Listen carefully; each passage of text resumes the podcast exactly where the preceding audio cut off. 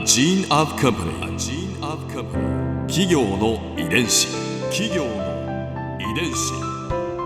全国に546万社以上あるとされる日本の企業その企業の数だけ理念があり使命があり人間ドラマがありますこの番組ではさまざまな企業のトップや社員の方にお話を伺いながら成長する企業の DNA を解明していきます企業の遺伝子。ナビゲーターは私千葉なクララとクオン株式会社代表の武田隆さんです。武田隆です。よろしくお願いします。本日は株式会社龍角散8代目代表取締役社長藤井隆太さんをお迎えしております。よろしくお願いいたしはい、ます、ゴンといえば龍角散。よろしくお願いします。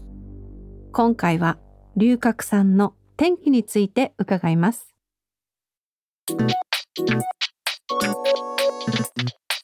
業の遺伝子。藤井社長は大学をご卒業後小林製薬に入社されました。三菱化成工業現三菱ケミカルを経て1994年龍角散に入社。翌年代表取締役社長に就任されています。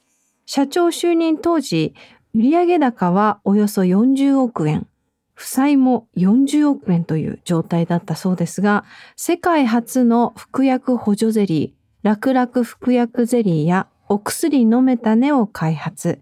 また、基幹商品である龍角散の姉妹品、龍角散ダイレクトを投入し、2018年には売上高を就任時の5倍、およそ200億円に伸ばし、見事龍角散を復活させました。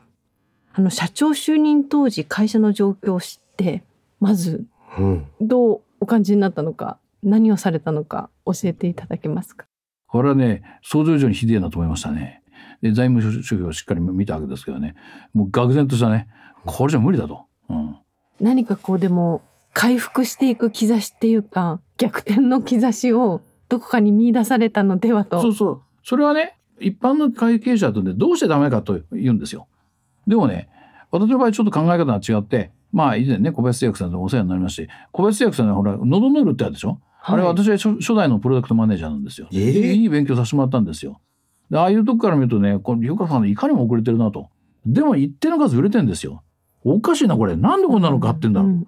で、これはね、まあ、いわゆるセオリーをね、無視してですね、あ愛用者だけね、集めてね、徹底的なね、グループインタビューやるとかね、いろいろ調査かけてですね、当時コンピューターもあんまりね、高性能はなかったし、インターネットもないしね、えらい手間かかりましたよ。もう何十時間もね、あの実際のユーザー集めて、モモデレーターとして私が話してですね、うんやってみた。そしたらね何か見えたの？そしたらね、要するに我々がダメだと思ってきたことがね、そうじゃないと。え？要するに愛用者はで好きで使ってるから。うんね、こんなね、新製品も出せないし、ね、もう古臭いことができないし、ね、遅れたね、もう古臭い会社、ダメな会社でしょというふうにね、まあ我々はと思ってるわけだね。うんとは、お客さんからするとね、そんなことないと。え？別に古いのが、ね、何が悪いんだと。伝統を守るってそんなに悪いことかと。いいじゃないかと。ね。しかも何でもかんでもできない。いや、喉の専門メーカーと何が悪いんだと。うんね。新薬開発もできない。いいじゃないか、生薬の専門家で何が悪いんだと。好きだから使ってるんだ。じゃあ、お客さんもしね、あの、薬局さん行ってね、うちの製品、あ龍角散なかったらね、どどうされますかって言ったらね、他のものお金になりますって言ったら、絶対に買わないと。これないと俺でこれは困るんだと。もう涙が出るほど嬉しかったですよ。あ、ということはね、この会社、このブランド、この製品にはまだまだね、あの、火種は残ってるなと思いましたね。うんということは、これをもっとね、あの、拡大する、強化すればいいんだと。逆に言うとね、余計なことは全部やめろと。だから、社長になってやったことはね、不採算部分っていうかね、もうビシバシと切りましたね。ディストロイヤーとやりましたよ。であとはもうね、これはね、もう要するにこの会社は、このブランドはね、要するにヘルスケアとしてはね、素晴らしいブランドイメージを持ってるんだと。だったら、あとは強化しろと。で、バンバンね、あの、切りましたね。何を切られたんですか？まあいろんな新規事業やったりしましたけどね、うんもういろいろね、切りました。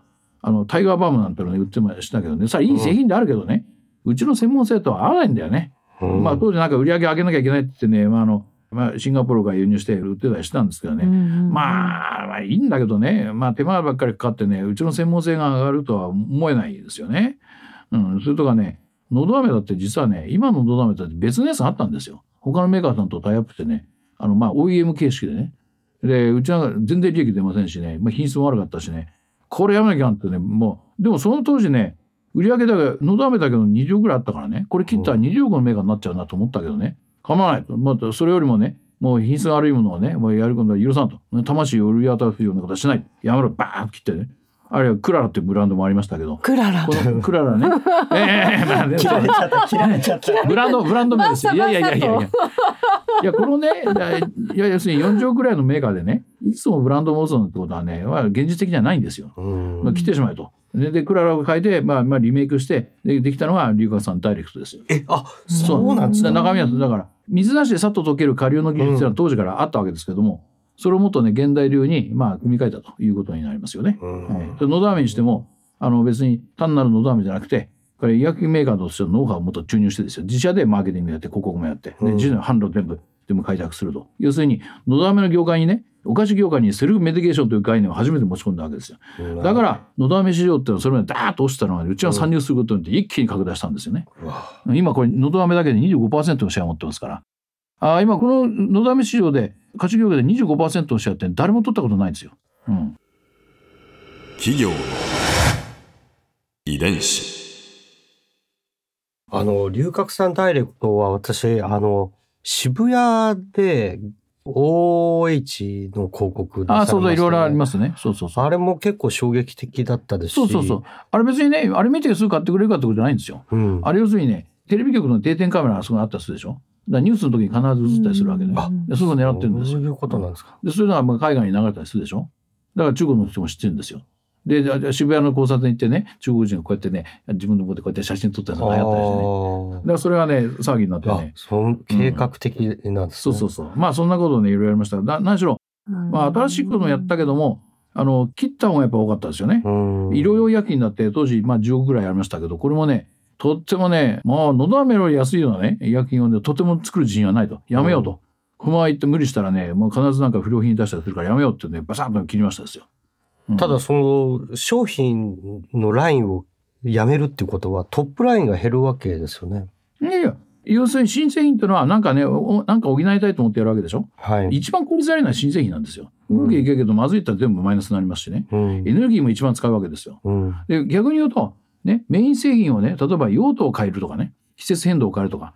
龍角さん昔はね冬場しか売れてなかったんですよ。今ものづくり業でね季節変動を変えてね,、ね春先だってまあ要するに PM2.5 が飛んできたりとか花粉だってその花粉っていうのは、花粉症っていうけどねあれ喉とね鼻の粘膜がつながってますから。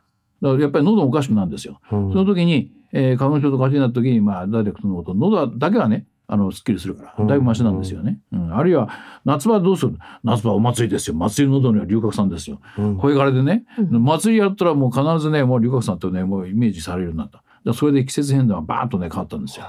年間通じてダーッとね、売れるようになりましたね。うんうんそううんいろんなことやりましたけど、うんだから、まあ、要するにうちの専門性を、まあ、どこに生かすんだと。うんね、逆に言うとそれ以外のことやめようと。うんそういうことをまあ狙ったわけですよね。うん選択と集中のそうそうそう。まあ、選択肢っていうか、だからもうやめる方が大変なんですよ。うん大体猛反対するから。うんうん。まあ、それをね、まあ、押し切ってですね、うん行くんだ、我々はこっちに行くんだというのをね、うんまあ、やらないとね、変わりませんね。うんそれはものすごい抵抗ですよ。うん激しく抵抗されますよ。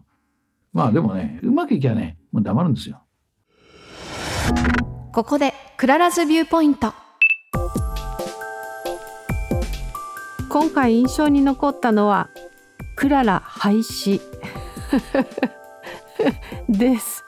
まあの社長のお話の中でまあちょっと弱いところはもうバサバサと切っていくっていう流れの中で、まあ、クララという製品も廃止されたということだったんですけれどそのお話をする社長のご様子からあーなるほどなーって感じるところがたくさんあって社長ご本人もおっしゃってましたけどなんかデストロイヤーって呼ばれてたんだよ っていうふうに お話しされててなんかもう躊躇しないその前にこうずんずんずんずん突き進む感じがきっと社長らしいビジネスに対するその姿勢だったんだろうなって。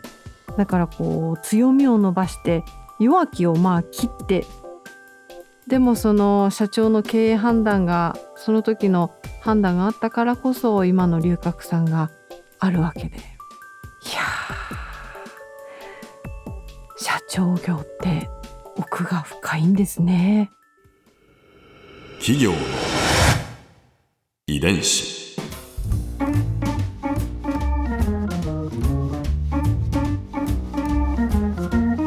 この番組はポッドキャストのほかスマートフォンタブレット向けアプリオーディでも聞くことができます。お使いのアプリストアからダウンロードして企業の遺伝子のページにアクセスしてみてくださいね。それでは来週もまたお会いしましょう。企業の遺伝子ナビゲーターは私千葉なクララとクオン株式会社代表の武田隆でした。「